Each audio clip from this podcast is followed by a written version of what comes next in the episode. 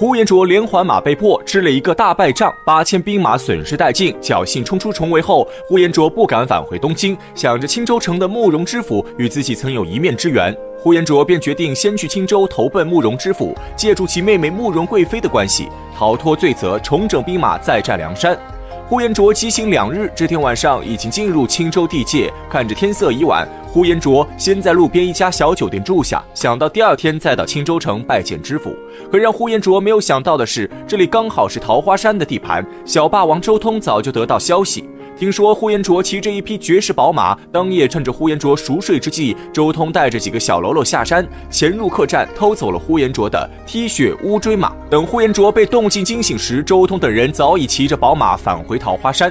呼延灼当场叫苦不迭。他自从在梁山吃了败仗后，虽然侥幸逃出升天，可却身无分文。为了盘缠路费，呼延灼甚至变卖了身上的束腰玉带。即使潦倒成这样，呼延灼还是舍不得让宝马受半点委屈。一路上给他买的都是最好的草料，只因为这匹马是宋徽宗亲自赐予，身份无比尊贵。眼下却被桃花山的小贼偷走了。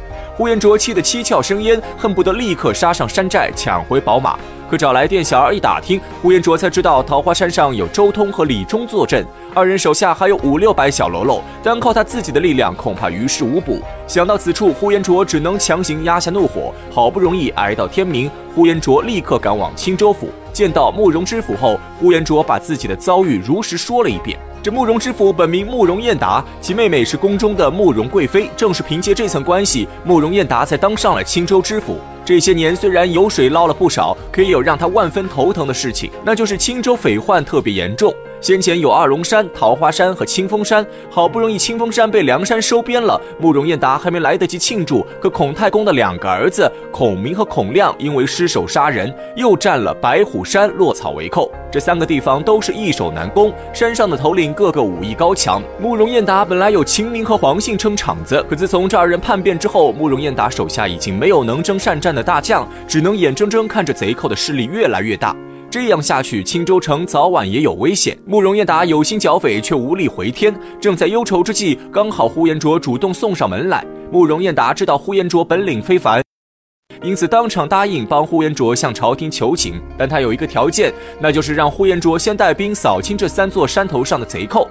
呼延灼本就与桃花山有仇，时刻想着夺回宝马。当下二人一拍即合。带着慕容燕达借给自己的两千兵马，呼延灼浩浩荡荡杀奔桃花山。到了桃花山脚下，小霸王周通带着一百小喽啰早已等候多时。仇人相见，分外眼红。呼延灼挺起双鞭，拍马出战。周通不知呼延灼的厉害，挺枪上前迎战。结果二人才斗了六七回合，周通已经落入下风。他心知自己不是呼延灼对手，卖个破绽，匆忙逃回山上。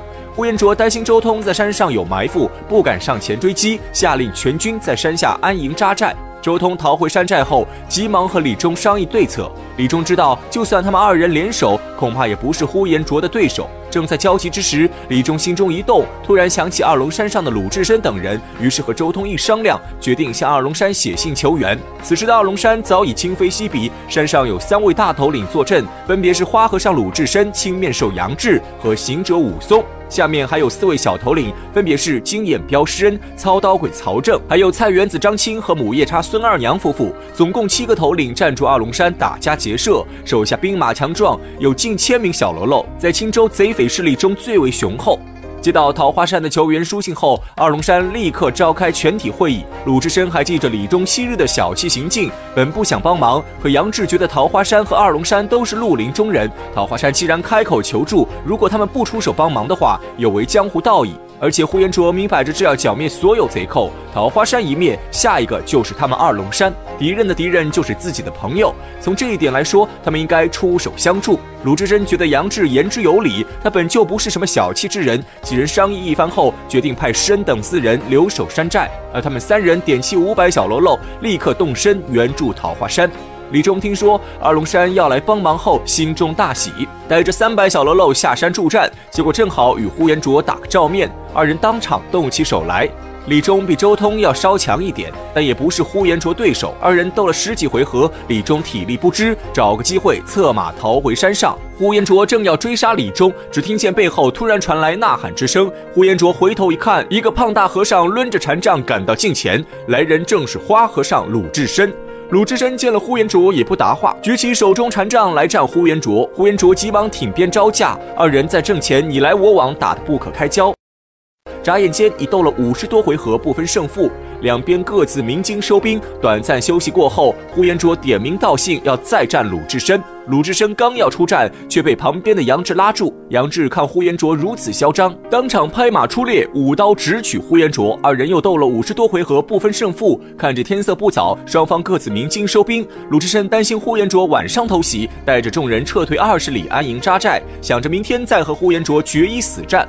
再说这呼延灼和鲁智深、杨志交手一番，心中无比郁闷。他本以为凭借自己的武艺，虽然在梁山坡手上吃了亏，但在青州剿灭这些小毛贼，肯定是手到擒来。可他没有想到，在第一站桃花山就遇到了难题。李忠和周通虽然不堪一击，可今天新来的这队人马，鲁智深和杨志皆是本领非凡，武艺不在自己之下。按照这样的情况来看，他要想剿灭全部贼寇，还真没他想的那么简单。呼延灼正在营帐中唉声叹气，手下从。青州传来消息，孔明、孔亮的叔叔孔斌被抓住，关在青州大牢。孔家兄弟得知消息后，星夜从白虎山发兵来攻打青州。慕容彦达命令呼延灼率军回援，这倒正合呼延灼心意。他本就担心打不下桃花山，自己颜面尽失。如今接到青州的命令，呼延灼顺势整顿兵马，星夜赶路返回青州。等呼延灼赶到青州城下时，正巧遇上孔明、孔亮的兵马，双方就在青州城下厮杀起来。孔明不知深浅，挺枪来战呼延灼，结果斗了二十多回合，孔明学艺不精，被呼延灼当场生擒。孔亮见势不妙，带领手下逃之夭夭。这一战，呼延灼算是大展神威，把之前丢的面子都找了回来。慕容彦达也是大喜过望，立刻摆下酒宴为呼延灼庆功。再说孔家兄弟本是来青州解救叔叔，结果叔叔没救出来，反把孔明搭了进去。孔亮引着一帮残兵垂头丧气返回山寨。走到半路时，迎面遇上一队人马。孔亮抬头一看，来人正是行者武松。原来李忠、周通看到呼延灼撤回青州，料定他短期内不会再来。二人对鲁智深千恩万谢，又把踢雪乌骓马送给鲁智深。鲁智深任务完成，便带着小喽啰返回二龙山。武松正是先头部队。武松和孔明、孔亮曾经有过一面之缘。听孔亮说完事情原委后，武松立刻找到鲁智深和杨志，商量着召集三山所有兵马攻打青州，誓要生擒呼延灼，救出孔明。